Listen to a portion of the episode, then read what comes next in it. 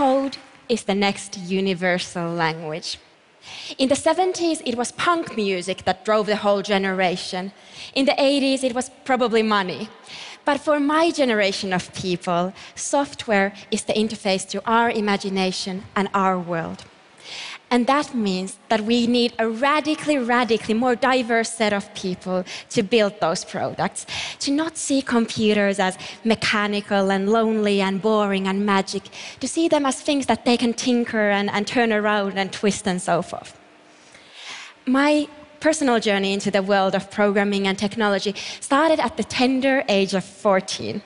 I had this mad teenage crush on an older man.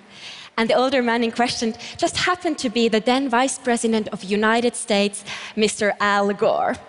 And I did what every single teenage girl would want to do. I wanted to somehow express all of this love. So I built him a website. It's over here.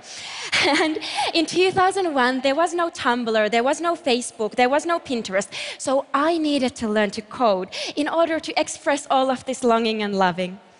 And that is how programming started for me. It started as a mean of self expression. Just like when I was smaller, I would use crayons and Legos. And when I was older, I would use guitar lessons and, and theater plays. But then there were other things to get excited about, like poetry and, and knitting socks and, and, and conjugating French irregular verbs and coming up with make believe worlds and, and Bertrand Russell and his philosophy. And I started to be one of those people who felt that computers are boring and technical and lonely. Here's what I think today. Little girls don't know that they are not supposed to like computers. Little girls are amazing. They, they are really, really good at uh, like concentrating on things and, and being exact. And they ask amazing questions like what and why and how and what if. And they don't know that they are not supposed to like computers. It's the parents who do. It's us parents who feel like computer science is this esoteric, uh, weird science discipline that only belongs uh, to the mystery makers, uh, that is almost as far removed from everyday life as, say, nuclear physics. And they are partly right about that. There's a lot of syntax and controls and data structures and algorithms and practices, protocols, and paradigms in programming. And we as a, as a community, we've made computers smaller and smaller. We've built layers and layers of abstraction on top of each other uh, between the man and the machine to the point that we no longer have any idea how computers work or how to talk to them. And we do teach our kids how the human body works. We teach them how the combustion engine functions. And we even tell them that if you want to really be an astronaut, you can become one. But when the kid comes to us and asks, so, what is a bubble sort algorithm? Or how does the computer know what happens when I press play? How does it know which video to show? Or, Linda, is internet a place? We adults, we grow oddly silent. It's magic, some of us say. It's too complicated, the others say. Well, it's neither. It's not magic and it's not complicated. It all just happened really, really, really fast. Computer scientists built these amazing, beautiful machines, but they made them very, very foreign to us. And also the language we speak to the computer, so that we don't know how to speak to the computers anymore without our fancy user interfaces. And that's why no one recognized that when I was conjugating French irregular verbs, I was actually practicing my pattern recognition skills. And when I was excited about knitting, I actually was following a sequence of symbolic commands that included loops inside of them, and that Bertrand Russell's lifelong quest to find an exact language between English and mathematics found its home inside of a computer. I was a programmer, but no one knew it.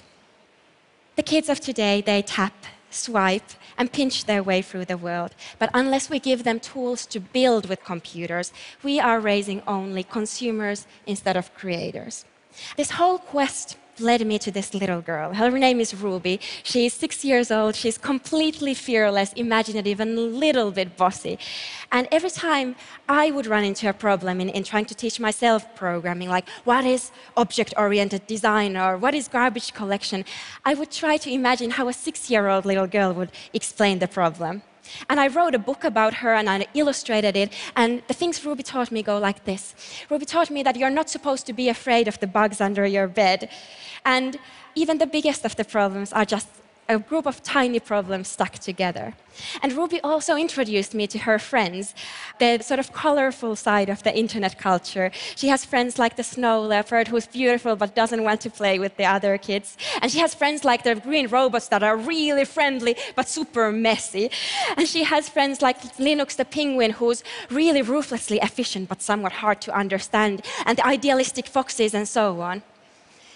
In Ruby's world, you learn technology through play. And for instance, computers are really good at repeating stuff. So the way Ruby would teach loops goes like this. This is Ruby's favorite dance move. It goes clap, clap, stomp, stomp, clap, clap, and jump.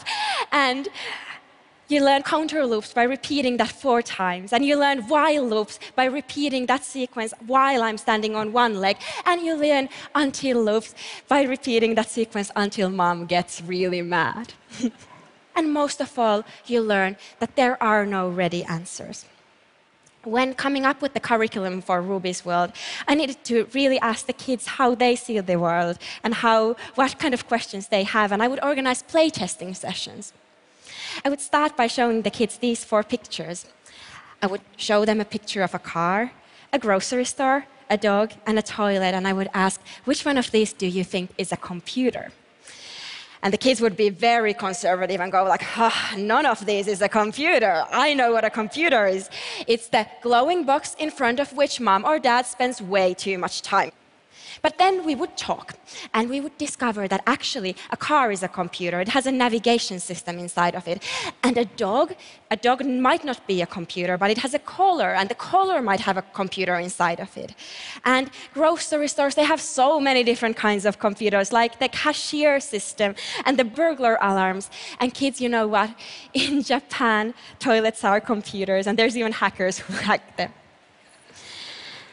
And we go further, and I give them these little stickers with an on off button on them. And I tell the kids, you know what? Today you have this magic ability to make anything in this room into a computer. And again, the kids go, sounds really hard. I don't know the right answer for this. But I tell them that, don't worry, your parents don't know the right answer either. They've just started to hear about this thing called the Internet of Things. But you kids, you're going to be the ones who are going to live up in a world where everything is a computer. And then I had this little girl who came to me and took a bicycle lamp, and she said, if this bicycle lamp, if it were a computer, it would change colors.